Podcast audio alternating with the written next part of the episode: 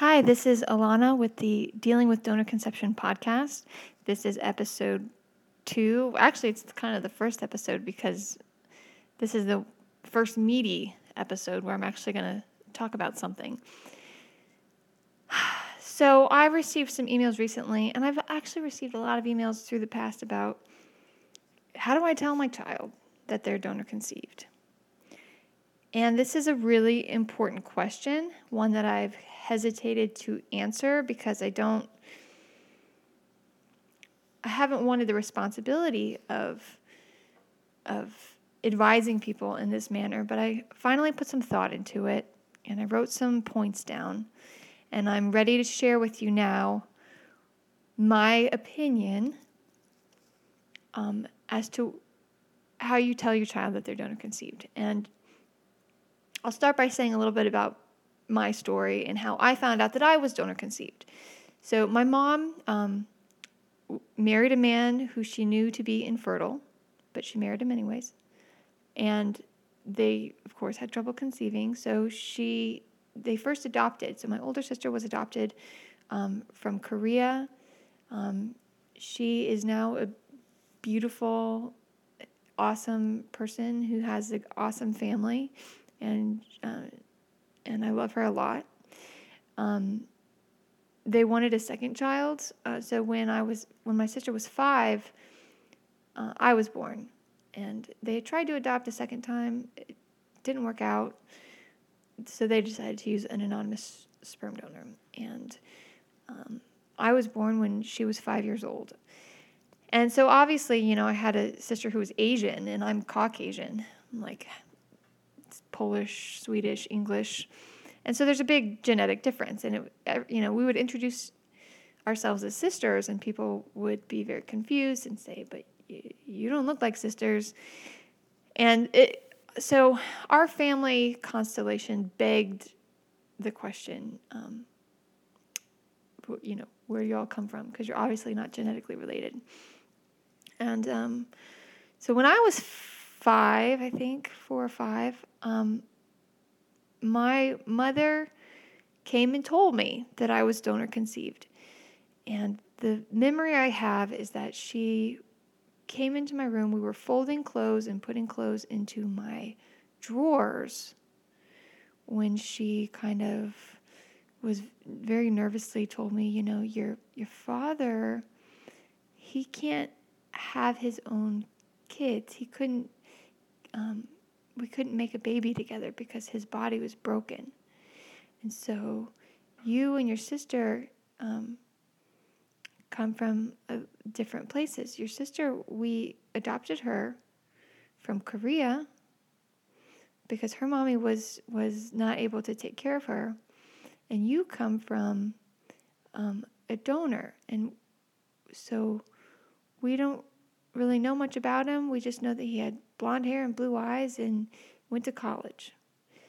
And that's pretty much all I remember from the conversation. But it was it had a big impact on me obviously because I still remember it today and I'm 33 as I speak these words. So, you know, almost 3 decades later I, I have this memory. So that was kind of the moment I I ever thought about donor conception. That was the first time, and and I have been thinking about it and the ethics of it kind of ever since. And with the Anonymous Us project, I've had the privilege of reading, you know, thousands of stories at this point from other donor conceived people and other um, you know people whose whose lives have been impacted, parents and donors, and now I feel ready to teach you what I've learned and what I suggest that you do. Um, so there's this obvious truth. The obvious truth is every human being since the beginning of time has come from one man and one woman. And some parents of donor offspring think that uh, you know we need to minimize the the, the term mother and father, and so they use the term donor or gestational carrier or fairy egg donor, you know, these different terms. And the point of it is to minimize the importance of this person. But when you do that, it also dehumanizes them. And an unintended consequence is that the child can feel dehumanized. So I do not think that you should use the term, oh, your sperm donor or your egg donor or your gestational carrier. I actually think that if you have used a donor to conceive, if you're the parent of a donor child, you should actually be brave and reintegrate the more fully human term of biological father, biological mother. If there's an egg donor and a surrogate, you know, you say birth mother and genetic mother. Um, and this can be scary for you as a parent. I understand that because um, you don't want roles to get confused. Um, so I think you know, grown-ups, the, the adults who do this, they they use these terms to create boundaries. So sperm donor, they use that word to create a boundary because they don't want this person intruding into their lives. They don't want this person to like come, you know, co-parenting or involving themselves. However, I think for the sanity of the child, um, it's worth it. But this is what you have to do. So, uh, well, I did an interview with a for a documentary with a gay man, and he used his half sister's eggs with his male partner's sperm, and they hired a surrogate and they had a child. And they called the half sister whose eggs were used the aunt um, instead of what she was, which was the biological mother. And he said, you know, boundaries, boundaries. We we we use that word aunt because it sets up a expectation of what kind of caregiving role she has or does not have. And so, yes, I think you need to create boundaries. Boundaries are important, but you can do that with other kind of statements. You can do that legally. You can do that by saying, uh, yes, you are the biological father of this child, but legally, you agreed to give up parental rights when you signed up as a sperm donor. Therefore, you can't call, you can't visit, and you can't co parent. And the same with genetic mothers or birth mothers that you hired as egg donors or surrogates. You say, this person is the genetic mother, this person is the birth mother, but we agree you're not going to call, you're not going to come visit. Um, you know, we do Christmas letters and that's it, or no contact whatsoever until the child's 18. So, so you're creating boundaries by setting the terms of when you reach out, when you visit, and what kind of contact you have, but you're not using these dehumanizing words like gestational carrier or sperm donor.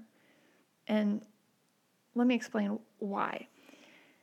Okay, by choosing the more human word choice, like biological mother or father, you're emphasizing the child's humanity, which is really important. I cannot emphasize this enough. For the sake of the sanity of your child, he or she must know that they're a common member of the human race. That we're not a product, that we're not a science experiment, and that they have a mother and a father just like everybody else. They come from one man and one woman just like everybody else. If your child was conceived using egg donation or an egg donor to surrogate, you know, you got it tough. It's going to be tricky mental health gymnastics um, because there was a decision that you guys made to parcel out the parentage and split up the child's identity into all these different grown-ups. Um, but I think if you if you rehumanize where they come from, it'll benefit their their mental health. Because when you say the child doesn't have a father, just a donor, you're you're you don't know this, but you're insisting to them that they're subhuman. So if the child asks you who their bi- biological father is, in- instead say to them, Sweetie, I'm sorry, but I don't know who your biological father is. I never met him. sweetie, I don't know who your um, egg donor is. We never met them. Or um, your egg donors, or your, sorry, your biological mother's name is Susie. Or your biological father's name is Ron. Whatever the truth is. But humanize them. Give them a name, give them a face. So, but then create the boundaries in other ways, okay? So the day that the child discovers that money was involved, that their biological father or mother gave them up in exchange for money, that's going to be difficult. Um, many of us, donor conceived, hate the idea that for $75 or $5,000 that that money was more important to our biological father or mother than having a relationship with us. It's it's hard to deal with. But in the end, it is healthier psychology for us to know that we're human just like everybody else and that we deserve all the same human rights as everybody else. Um, we can grapple with the reality that our parents weren't perfect and that we, you know, they suffered from brokenness, they suffered from ignorance or um, greed or just a need to survive financially, or, or, you know, we can accept the fact that our um, social parents had clinical health problems. You know, we can we can deal with that. But I, you know, I can accept that my biological father needed money. I can accept that he couldn't foresee the value in having a relationship with me. I can accept that my mother and father will never meet and fall in love and raise me as a team. I can accept that there's a business, you know, the fertility industry is a business and that they chose profit over my well being by only offering anonymous sperm donation. Like all those things I can accept, but I cannot accept the suggestion that I am subhuman. I cannot accept the idea that I don't have all the features that make up a real human being. And all human beings, since the beginning of time, have had a father and a mother. So please tell your child this. Tell them, Darling, you are a human being, and like every human being on earth, you came from a man and a woman. If you're a single mom by choice, or in a lesbian relationship, or in a heterosexual, you know, relationship with the male partner who's sterile, you know, start by saying, Darling, you're a human being like every human being on earth. You came from a man and a woman. But I am your biological mother. You have a biological father too. One day, I hope you will get to meet him. I'm sure he'd love to meet you. But right now, I'm raising you by myself. Or right now, mommy number two and I are raising you. Or right now, your daddy and I are raising you. And okay, do you get what I'm doing here? You're, you're reassuring them that they're fully human and you're reassuring them that they're good and that missing biological parent would want to meet them and that they, they are lovable.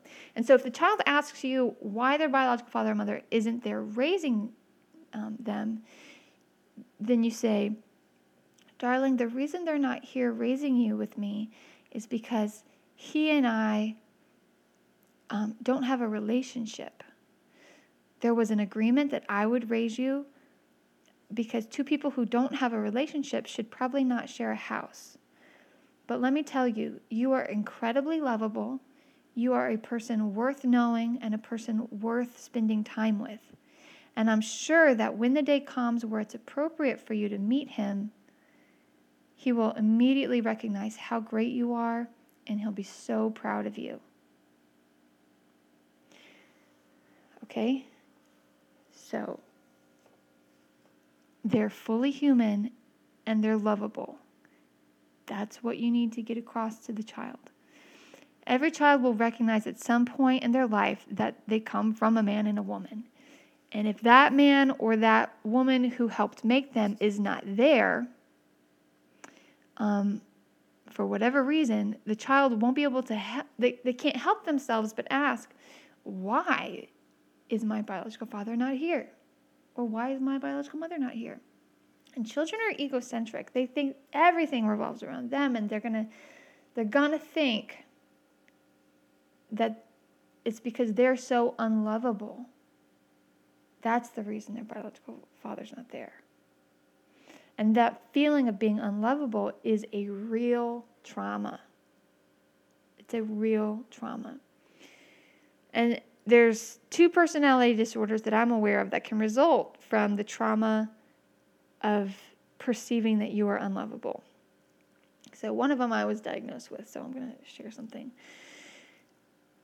Um, I was diagnosed with codependency, and that it does not mean that I'm dependent on others necessarily. The, the history of the term codependency um, actually started in regards to the treatment of alcoholics and drug addicts. And so therapists, they discovered um, in treatment that alcoholics and narcotics, they suffer from the same thing and they require the same kind of treatment. So they, they retermed the group as, instead of separate alcoholics and separate, you know, narcotics addicted people, they chose the term chemical dependency. So these are chemically dependent people. And then it was discovered that a lot of the spouses and partners of these chemically dependent people had their own set of problems and they all shared a lot of the same traits. So then they came up with the term for the spouses of the chemically dependent people and they, they, they coined us codependent. You know, we're with, we're, we're coming, we're co chemical dependent We're with the chemically dependent person. Um, so, but there's actually a a doctor named Ross Rosenberg who's trying to recoin the diagnosis and he's trying to rephrase this as self-love deficient so or self-love deficiency syndrome and he says that the core cause of this personality disorder is a perception that you are unlovable um, and it can impact your ability to function as an adult. And there's a second personality disorder that I'm aware of that also comes from this perception of being unlovable um, called narcissistic personality disorder. And this is common when, you know, it's common when there's a missing genetic parent where you you perceive at some point in childhood that you're not worth loving so with narcissistic personality disorder, you know, these indiv- individuals can end up being pretty dangerous actually. Um, but what they do, you know, when they're a child, they, they suffer this trauma that they feel like they're unlovable. But their coping strategy is to reject that perception and conv- they convince themselves that no, I'm actually perfect and I'm better than everybody. I'm superior. I know more. I'm faster. I'm I'm superior to all these other people. And um,